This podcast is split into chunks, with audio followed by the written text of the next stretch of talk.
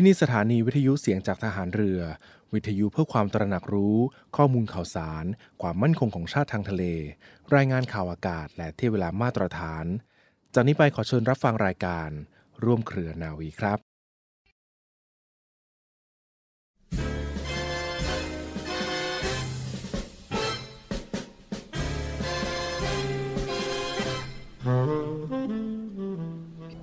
คำที่ชอบมากในพระพุทธศาสนา คือวิริยะ วิริยะนี่ออกมาในรูปภาษาพูดธรรมดา ก็หมายถึงความอุตสาหะ เพราะเขาใช้คำว่า วิริยะอุตสาหะ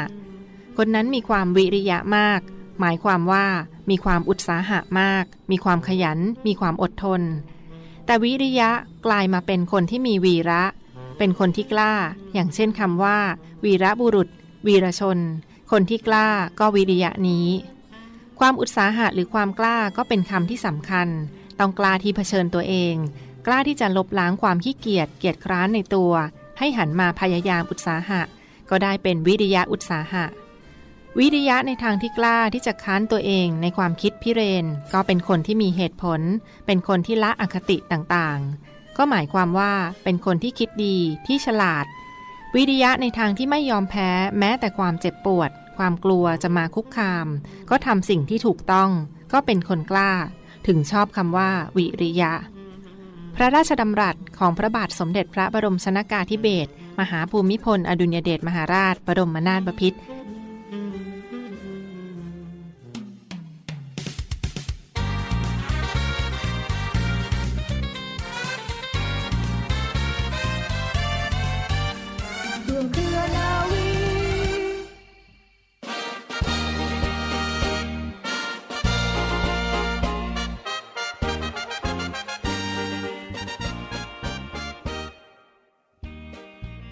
ดีคุณฟังและขอต้อนรับเข้าสู่รายการร่วมเครือนาวีค่ะรับฟังผ่านทางสถานีวิทยุเสียงจากทหารเรือ สทร 15 สถานี 21 ความถี่ทั่วประเทศไทยนะคะ และช่องทางของเว็บไซต์ที่ www.voiceofnavy.com และ www. เสียงจากทหารเรือ .com ค่ะ วันนี้อยู่กันเช่นเคยค่ะ มีปูมลุงยูแล้วก็คุณพี่พัชชีนะมาร่วมพูดคุยแลกเปลี่ยนความเคลื่อนไหวมาฝากคุณฟังกันในช่วงนี้เนี่ยพักกลางวันสบายๆแบบนี้ค่ะ ก็มีเรื่องราวดีๆ ดูแลกันไปตลอดทั้งรายการร่วมเครือนาวีค่ะครับช่วงนี้ค่ะ ถือได้ว่าก็มาถึงแล้วนะคะกับพระบรมสารีริกธาตุนะคะ ที่ในส่วนของกระทรวงวัฒนธรรม และก็รัฐบาลไทย รัฐบาลอินเดียสถานเอกอัครราชทูตอินเดียประจำประเทศไทยค่ะ ที่ผ่านมาก็ได้มีพิธีอัญเชิญ พระบรมสารีริกธาตุมาประดิษฐานเป็นการชั่วคราวอยู่ที่ที่ประเทศไทยเป็นที่เรียบร้อยแล้วค่ะพี่ค่ะพัชชีค่ะ ก็เห็นว่าแล้วก็มามีกาค่ะรประดิษฐานอยู่ที่มณฑลท้องสนามหลวงค่ะท้องสนามหลวงนะคะค่ะมณฑลพิธีท้องสนามหลวงค่ะ ซึ่งสามารถที่จะไปสักการะกันได้สักการะกันได้นะคะนะคะ มีก็หลากหลายเส้นทางที่จะ เดินทางไปค่ะ ใช่ค่ะ ก็เปิดให้สักการะทุกวันเลยนะคะช่วงนี้พื้นที่ท้องสนามหลวงตั้งแต่ 9 โมงเช้าถึง 2 ทุ่มนะคะ บัดนี้ถึง 3 มีนาคม 2567 นะคะ ท่านใดที่อยู่ใกล้เคียงพื้นที่กรุงเทพมหานคร แวะมาสักการะกันได้นะ สิ่งศักดิ์สิทธิ์ที่ถือได้ว่ามหัศจรรย์มาก ๆ เลยที่ใช่อัญเชิญมาถึงประเทศไทยกันในช่วงนี้ด้วยนะคะ ซึ่งก็เป็นค่ะพระบรมสารีริกธาตุของพระ โมคคัลลาและค่ะพระสารีบุตรนะคะอ่าที่อัญเชิญมาจากประเทศอินเดียใช่ใช่ผมได้ยินแว่วๆเนาะค่ะโอ้โหใช่เดี๋ยวค่ะจริง ๆ แล้วก็จะเน้นไปที่เพื่อเฉลิมพระเกียรติอ่าของในหลวงหกสิบใช่นะคะค่ะ เนื่องในโอกาสมหามงคลในครั้งนี้นะ72พรรในษาชีวิตเนาะซึ่งกิจกรรมใช่น่ามามากค่ะ นอกจากการมาสักการะ พระบรมสารีริกธาตุแล้วนะคะช่วงเย็นแต่ละวันเขาก็จะมีกิจกรรมการทำพิธีเจริญพระพุทธมนต์ในช่วงเย็นด้วยนะ ตั้งแต่ 17นาฬิกา5โมงเย็นเป็นต้นไปที่ครับท้องสนามหลวงนะคะบัดนี้ถึงก็เชิญ3มีกันนานะคมค่ะค่ะ แล้วถ้าเชิญถ้าทุกจังหวัดท่านอื่นล่ะ จังหวัดอื่นจะเป็นเมื่อไหร่ ค่ะมีจังหวัดอื่นก็จะมีไหมต่อเนื่องนะคะ แล้วก็ช่วงเช้าก็มีตักบาตรช่วงเย็นก็มีสวดมนต์นะคะ แวะมาจอดรถเห็นว่ามาจอดรถที่ที่ราชนาวีสโมสรได้อ๋อด้วยนะคะที่จอดรถเยอะอยู่นะอ่าก็ได้อยู่ใกล้ด้วยนะก็เดินทางติดกับวัดพระแก้วใช่นะก็ข้ามไปท้องสนามหลวงได้ เช่นเดียวกันค่ะค่ะก็เป็นช่วงนี้อากาศดีอ่ามมากเลยว่า ค่ะลุงอยู่ไปออกกำลังกายทุกวันนะเนี่ยใช่ก็ลมเย็น24 กุมภาถึง 3 มีนาเนาะก็ใช่สามารถที่จะสักการะได้ที่มณฑลพิธีท้องสนามหลวง ถ้าค่ะหัดจากนั้นนะคะ 5-8 มีนาคมก็สามารถสักการะกันได้ณหอคำหลวงอุทยานหลวงอ่าราชพฤกษ์จังหวัดเชียงใหม่ค่ะค่ะ ถัดจากนั้นค่ะ 10ถึง13 มีนาคมนะคะ ก็สักการะได้ณวัดมหาวนาราม จังหวัดอุบลราชธานีและ 15ถึง18 มีนาคมนี้ค่ะ ก็ที่วัดมหาธาตุวชิรมงคลจังหวัดกระบี่ค่ะค่ะนี่ก็เป็นกำหนดการที่เรียนเชิญอ่าผู้ที่สนใจมีจิตศรัทธานะคะ หรือว่าสะดวกนะคะสักการะไปค่ะสักการะบูชากันได้ค่ะค่ะ ก็เรียกได้ว่าไปจุดใหญ่ๆ ทั้งภาคกลางภาคเหนือ ภาคอีสานแล้วก็ภาภาคคใต้ใต้เลยทีค่ะเดียวนะอยู่ใกล้ที่ไหนก็แวะไปกันได้ในครั้งนี้ ในส่วนของพระบรมสารีริกธาตุและพระอรหันตธาตุของพระสารีบุตร และพระโมคคัลลานะนะคะ ก็ติดตามกันได้หรือว่ามีรายละเอียดสอบถามเพิ่มเติมค่ะ ก็โทรไปก็ได้ที่สายด่วนกระทรวงวัฒนธรรมนะโทร 1765 นะคะได้ตลอดเช่นเดียวกันค่ะ สายด่วนวัฒนธรรม 1765 ค่ะครับและมากันที่อีกหนึ่งเรื่องราวค่ะ คุณนายุคะเห็นว่ามีเรื่องราวของงานไทยอาสาป้องกันชาติทางทะเลหรือว่าวันสถาปนาทสปช ประจำปี 2567 นี้ค่ะครับ4มีนาคม จัดของกันทุกในปีวันที่สี่นะครับ ก็มีการค่ะมอบเครื่องหมายนะครับให้กับผู้บังคับบัญชาระดับสูงนะในส่วนของส่วนราชการของกองทัพเรือ ทัพเรือภาคนะครับ ก็มีภาคหนึ่งภาคสองภาคสาม และก็คณะกรรมการจัดงานวันสถาปนาทสปชนะครับ ก็จะจัดกันในวันที่สี่นะครับ ก็จะมอบเข็มแล้วก็พร้อมใบประกาศเกียรติคุณนะครับ ผู้ให้การสนับสนุนค่ะการอบรมหลักสูตร การประมงกับความมั่นคงของชาติ และไทยอาสาป้องกันชาติในทะเลนะครับ อีกเครื่องหมายหนึ่งนะครับ มอบในในงานเดียวกันเลยก็ผู้ประกอบคุณงามความดีจากเหตุการณ์เรือหลวงสุขโขทัยอับปางนะครับ ก็ค่ะ ผู้ให้การสนับสนุนกองทัพเรือที่ดีตลอดมาเนาะค่ะก็มอบเข็มกิตติมศักดิ์ให้เนาะใช่ในงานค่ะนี้ แล้วก็มีประกาศนียบัตรมอบให้ด้วยใช่ครับทั้ประงกาศนียบัตรค่ะกำกับให้เสร็จเลยค่ะนะครับก็ติดตามกันได้แล้วก็เห็นว่าเป็นงานวันสถาปนาทสปช ซึ่งปีนี้ก็จะไปจัดแบบรวมศูนย์กันที่จังหวัดภูเก็ตกันด้วยนะ เป็นในส่วนของฐานทัพเรือพังงาและ ทัพเรือภาคที่ 3 ค่ะ กับงานวันสถาปนาไทยอาสาป้องกันชาติทางทะเลนะคะ ซึ่งที่ผ่านมาก็จะมีก่อนวันที่4ค่ะก็วันที่ 2 ก็มีการจัดงานมีการรวมตัวกันของสมาชิก ไทยอาสาป้องกันชาติทางทะเลทสปชนะเขตทัพเรือภาคหนึ่งทัพเรือภาคสองและทัพเรือภาคที่สามกันด้วยค่ะก็มีการทัพเรือภาคหนึ่งของอ่ากองทัพเรือนะคะ ก็จะอยู่ในพื้นที่ภาคตะวันออกหค่ะรือว่าสำนักงานหลักๆ ก็จะอยู่ที่อำเภอสัตหีบจังหวัดชลบุรีใช่ครับนะคะ แล้วก็ทัพเรือภาคที่สองอยู่ที่ไหนคะลุงโยภาคสองอยู่ที่สงขลานะคะสงขลาอยู่ที่จังหวัดสงขลาหรือว่าดูแลทะเลและชายฝั่งในฝั่ง อ่าวไทยอ่าวไทยใช่ครับอ่าวค่ะอ่าวอ่าวไทยฝั่งภาคใต้อ่าภาคใต้ฝั่งอ่าวไทยฝั่งอ่าวไทย นอกจากนั้นแล้วก็เป็นทัพเรือภาคที่ทัพเรือภาคสาม3ก็จะเป็นอยู่ที่จังหวัดภูเก็ตภูเก็ตนะคะภูเก็ตทางนู้นแหละครับซึ่งใช่ค่ะดูแลพื้นที่ทางทะเลและชายฝั่งในทางฝั่งอันดามันค่ะค่ะทะเลครับภาคใต้ฝั่งใช่อันดามันค่ะ ซึ่งทีมงานปีนี้ค่ะงานทสปชไทยอาสาป้องกันชาติทางทะเลก็มีทีมงานด้วยเป็นทสปช ในทะเล เทิดทุนสถาบัน ยึดมั่นระเบียบวินัย ประชาชนภูมิใจทะเลไทยมั่นคงนะก็จัดงาน 2 3 และ 4 มีนาคมนี้ค่ะก็มีทั้งกิจกรรมการรวมตัวกันของสมาชิกทสปชนะคะการสวนสนามทางบก ค่ะ แล้วก็มีพิธีวางพวงมาลา พิธีเชิญธงทสปช การสักการะ พระอนุสาวรีย์พลเรือเอกพระเจ้าบรุงเธอ พระองค์เจ้าอาภากร เกียรติวงศ์กรมหลวง ชุมพร เขตอุดมศักดิ์นะคะครับแล้วก็มีกิจกรรมทำความสะอาด การเก็บขยะจิตอาสากันด้วยค่ะที่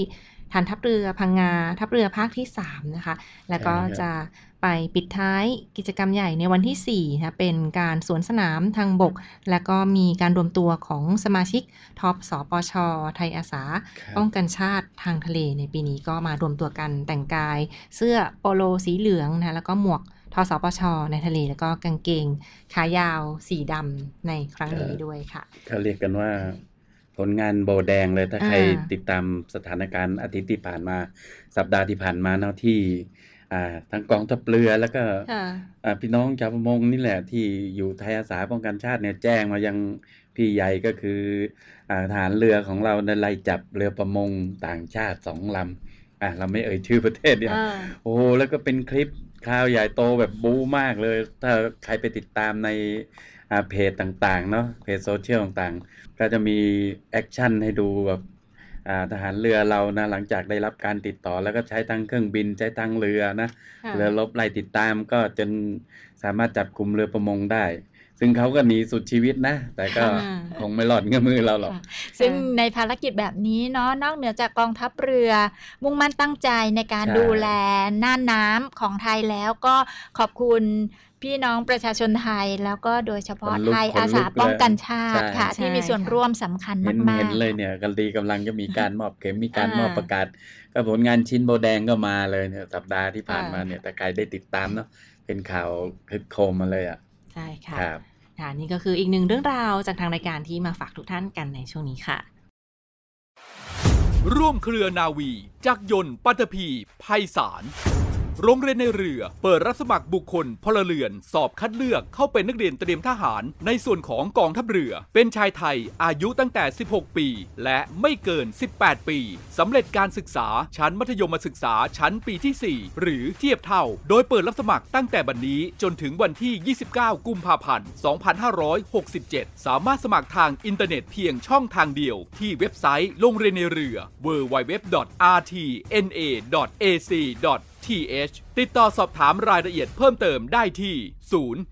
02475 3995 02475 7435 ทุกวันราชการ โรงเรียนในเรือเป็นแหล่งผลิตนายทหารเรือ อันเป็นรากแก้วของกองทัพเรือ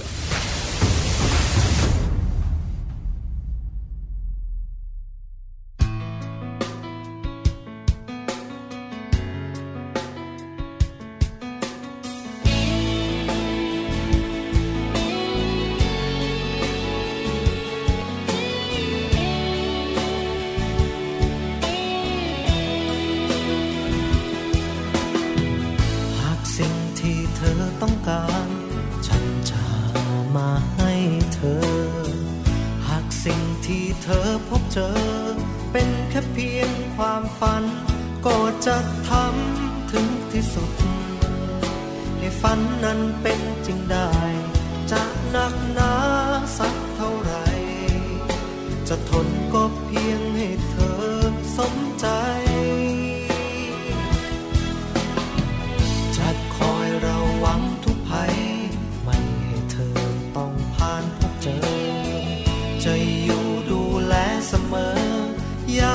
อต้องการ ก็จะเฝ้าเอาใจใส่ อยากให้เธอเป็นคนดี อยู่แห่งไหนไปทุกที่ ให้มีแต่คนเข้ามารักเธอ เพราะเธอคือคนสำคัญ เป็นได้ดังดวงชีวัน เพราะเธอคือลูกของฉัน จะรักในเธอเรื่อยไป โปรดจงรู้เอาไว้วันนี้ ฉันมีเพียงเธอคือความหมาย เป็นพลังแห่งใจ เห็นหน้าที่ไรหัวใจก็เป็นสุข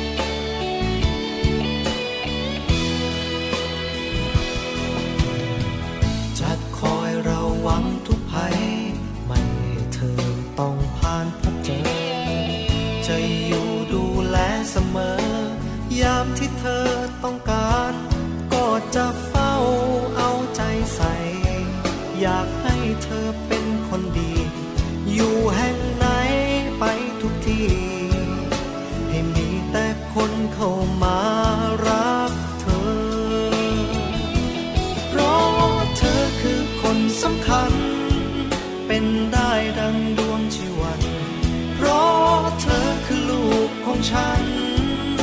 จะรักในเธอเรื่อยไป โปรดจงรู้เอาไว้วันนี้ ฉันมีเพียงเธอคือความหมาย เป็นพลังแห่งใจ เห็นหน้าที่ไรหัวใจก็เป็นสุข เพราะเธอคือคนสำคัญ เป็นได้ดัง ของฉัน จะรักในเธอเรื่อยไป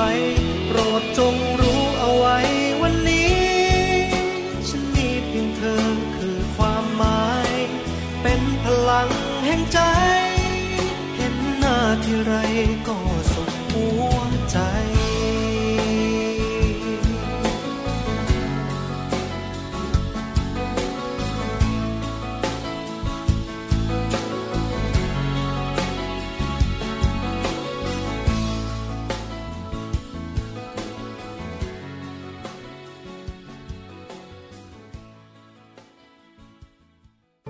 กาสมหามงคลเฉลิมพระชนมพรรษา 6 รอบ 28 กรกฎาคมนี้ เชิญร่วมสักการะพระบรมสารีริกธาตุและพระอรหันตธาตุของพระสารีบุตร และพระโมคคัลลานะ จากประเทศอินเดีย 23 กุมภาพันธ์ถึง 3 มีนาคม ณ มณฑลพิธีท้องสนามหลวง 5-8 มีนาคม ที่อุทยานราชพฤกษ์เชียงใหม่ ที่อุบลราชธานี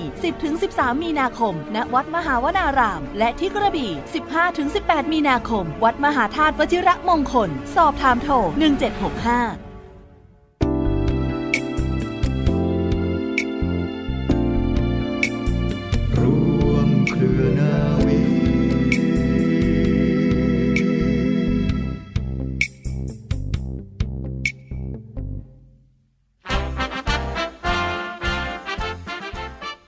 านเรือในอดีตวันนี้นะคะ ขอนำคุณผู้ฟังทุกท่านค่ะ ไปพบกับเรื่อง ศูนย์ภาษากรมยุทธศึกษาทหารเรือค่ะ เมื่อวันที่ 3 พฤศจิกายนของทุกปีนะคะ จะเป็นวันคล้ายวันสถาปนาศูนย์ภาษา เนื่องจากศูนย์ภาษานี้ค่ะ ได้รับการจัดตั้งขึ้นเมื่อวันที่ 3 พฤศจิกายน พุทธศักราช 2508 ซึ่งในขณะนั้นนะคะใช้ชื่อว่า ศูนย์ฝึกอบรมภาษาอังกฤษของกองทัพเรือ อยู่ในความควบคุมของกรมยุทธศึกษาทหารเรือ โดยมอบให้กองการศึกษาเป็นผู้ควบคุมค่ะ ซึ่งต่อมาในปีพุทธศักราช 2517 ก็ได้เปลี่ยนชื่อเป็นศูนย์ภาษากรมยุทธศึกษาทหารเรือ ขึ้นตรงกับกรมยุทธศึกษาทหารเรือ มีสถานที่ทำการใกล้กรมช่างโยธาทหารเรือ ถนนพระราชวังเดิมสำหรับวัตถุประสงค์ของการจัดตั้งศูนย์ภาษานี้ค่ะ ก็เพื่อให้การศึกษาภาษาต่างประเทศระหว่างหลักสูตรในระดับต่างๆ เป็นไปอย่างต่อเนื่อง นอกจากนั้นค่ะจะทำการฝึกอบรมข้าราชการที่จะไปปฏิบัติราชการในต่างประเทศ และผู้ที่จะไปศึกษาต่ออยังต่างประเทศ โดยทุนส่วนตัว หรือทุนของกองทัพเรือก็เช่นกันนะคะ ให้มีความรู้ทางด้านภาษา จนสามารถจะเข้ารับการศึกษาในด้านวิชาชีพที่ต้องการต่อไป เช่นเดิมนะคะ หากท่านผู้ฟังท่านใดสนใจค่ะ ก็สามารถที่จะสอบถามข้อมูลเพิ่มเติมไปได้ที่ กองประวัติศาสตร์กรมยุทธศึกษาทหารเรือค่ะ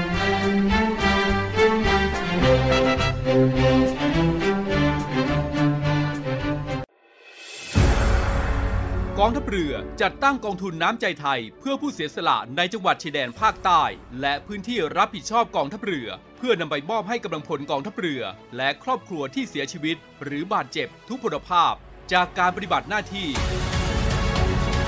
ร่วมบริจาคเงินสมทบทุนช่วยเหลือได้ที่ ธนาคารทหารไทย สาขากองบัญชาการกองทัพเรือ หมายเลขบัญชี 115ขีด2ขีด17087ขีด2 ชื่อบัญชี กองทุนน้ำใจไทยเพื่อผู้เสียสละในจังหวัดชายแดนภาคใต้ และพื้นที่รับผิดชอบกองทัพเรือ กรุณาส่งหลักฐานการโอนเงินมาที่กรมการเงินทหารเรือ หมายเลขโทรศัพท์ 0 2475 5557 หรือ 02475 4584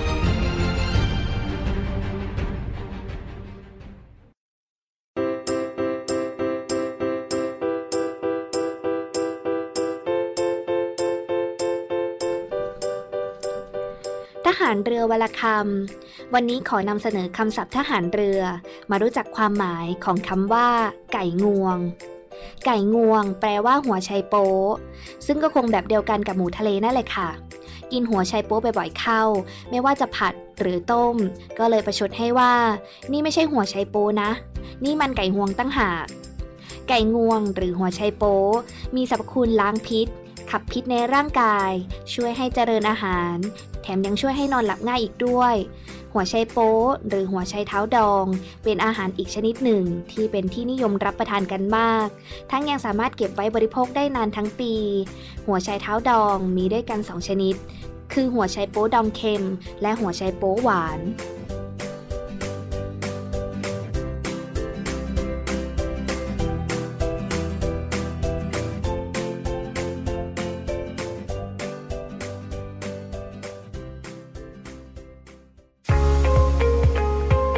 กับอีกหนึ่งช่องทาง ในการติดตามรับฟังสถานีวิทยุในเครือข่ายเสียงจากทหารเรือทั้ง 15 สถานี 21 ความถี่ ผ่านแอปพลิเคชันเสียงจากทหารเรือ ในโทรศัพท์มือถือระบบ Android เพียงเข้า Play Store พิมพ์ค้นหาเสียงจากทหารเรือ จากนั้นดาวน์โหลดแอปมาติดตั้ง ก็สามารถเลือกรับฟังสถานีและความถี่ที่ต้องการรับฟังได้ แล้วมารับฟังไปพร้อมกันนะครับ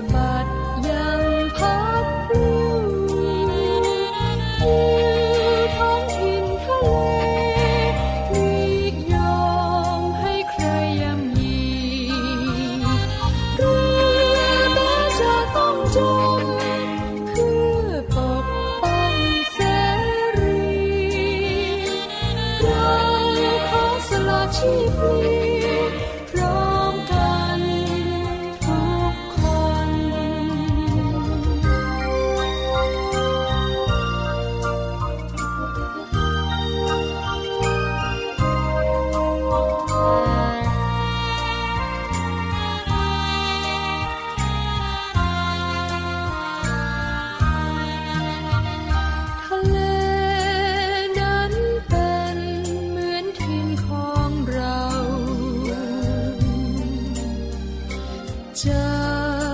ขอเฝ้าตราบจนชีวิต